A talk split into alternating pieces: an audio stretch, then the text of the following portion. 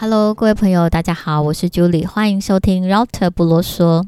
各位朋友，大家最近好吗？今天 Julie 想跟大家聊一聊她和她的她。相信很多朋友可能已经看过了这部刚在 Netflix 上上映的剧情片，由许玮宁、呃李成斌、吴康仁、于子玉、丁玲他们所主演的。这部戏的剧情呢，让人很容易联想到在二零一七年所出版的一本书《房思琪的初恋乐园》，而写这本书的作者林奕含呢，也在书出版没多久自杀身亡了。那林奕含的父母呢，在林奕含过世之后，出面控诉补教名师陈国兴。但是由于罪证不足，台南地检署以不起诉来处分，让我们这一群乡民呢非常的气愤。常常呢，我们的法律因为没有证据，没有办法让真正的坏人直接受到惩罚，所以在他和他的他剧情里面呢，呃，导演就安排女主角有一个解离的世界。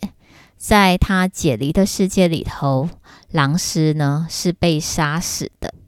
我曾经有个呃爬山的朋友，他是男性国小老师。有一次啊，他就问我说：“可不可以和国小六年级的女生谈恋爱？”我当时就严厉地告诉他：“绝对不行，因为师生之间有存在权势的关系。学生呢都被教导要听老师的话。”老师在小孩子心里是神一样的存在，而且呢，小女生对老师呢会充满了崇拜，因为她学识丰富。那种崇拜绝对不是爱情。假如要谈情说爱的话，至少要等小女孩长大再说。当然，不知道她后续是如何处理这个问题了。而我在读高中的时候啊，当时也有一位学姐喜欢上嗯学校的男数学老师。在我们单纯的校园里头，尤其是对青春期的少女而言，生活实在太烦闷了，所以呢，就很容易对谈吐文雅、学识丰富的男老师产生情愫。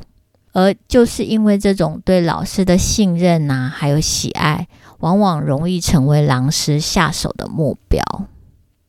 房思琪的初恋乐园作者林奕含呢，他在生前访谈的时候也曾经说过，他认为呢，男人所说的一些甜言蜜语，有些呢是非常的美丽，而他所迷恋的这种文词的美丽，这种艺术，到底可不可以含有巧言令色的成分呢？因为他觉得啊，这些男人的甜言蜜语，把它剥开来看，似乎就是为了达成性侵而说的一些巧言令色，所以呢是嗯非常矛盾的。而林奕涵呢，他在书里也描述说，他必须要让自己爱上那个狼师，才能合理化所有的性侵行为，要不然呢，他实在是太痛苦了。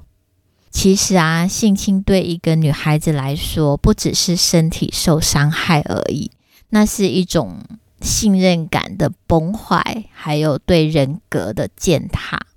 就像林奕涵说，她的精神科医师告诉她，她是一个经历过核爆的人，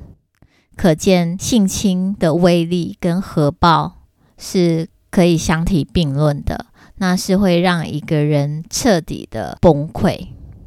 而且啊，一个女孩子面对性侵，除了直接的加害者之外，整个周遭的人，还有整个社会的结构、父权的压力，都会破坏着这个女孩子。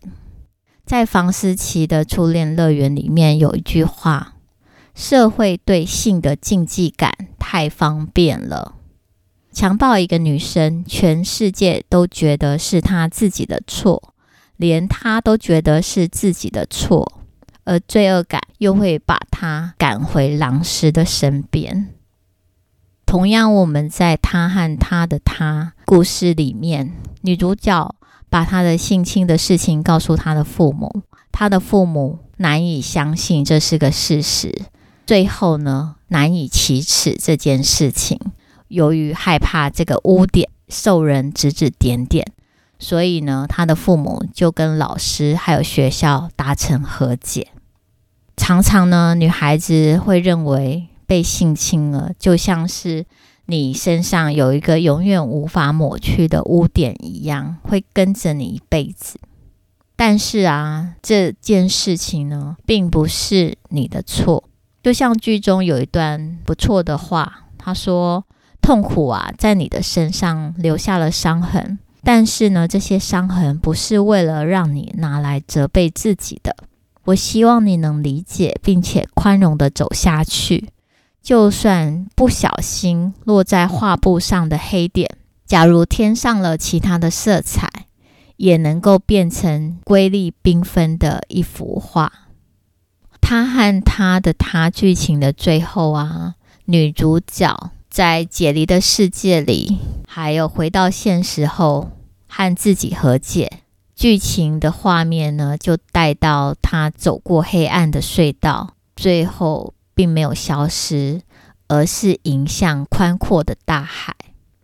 希望呢，这部剧可以帮助我们许多人反思：当我们身边有呃受侵害的弱小心灵的时候，要如何安慰那些在痛苦深渊里头的人？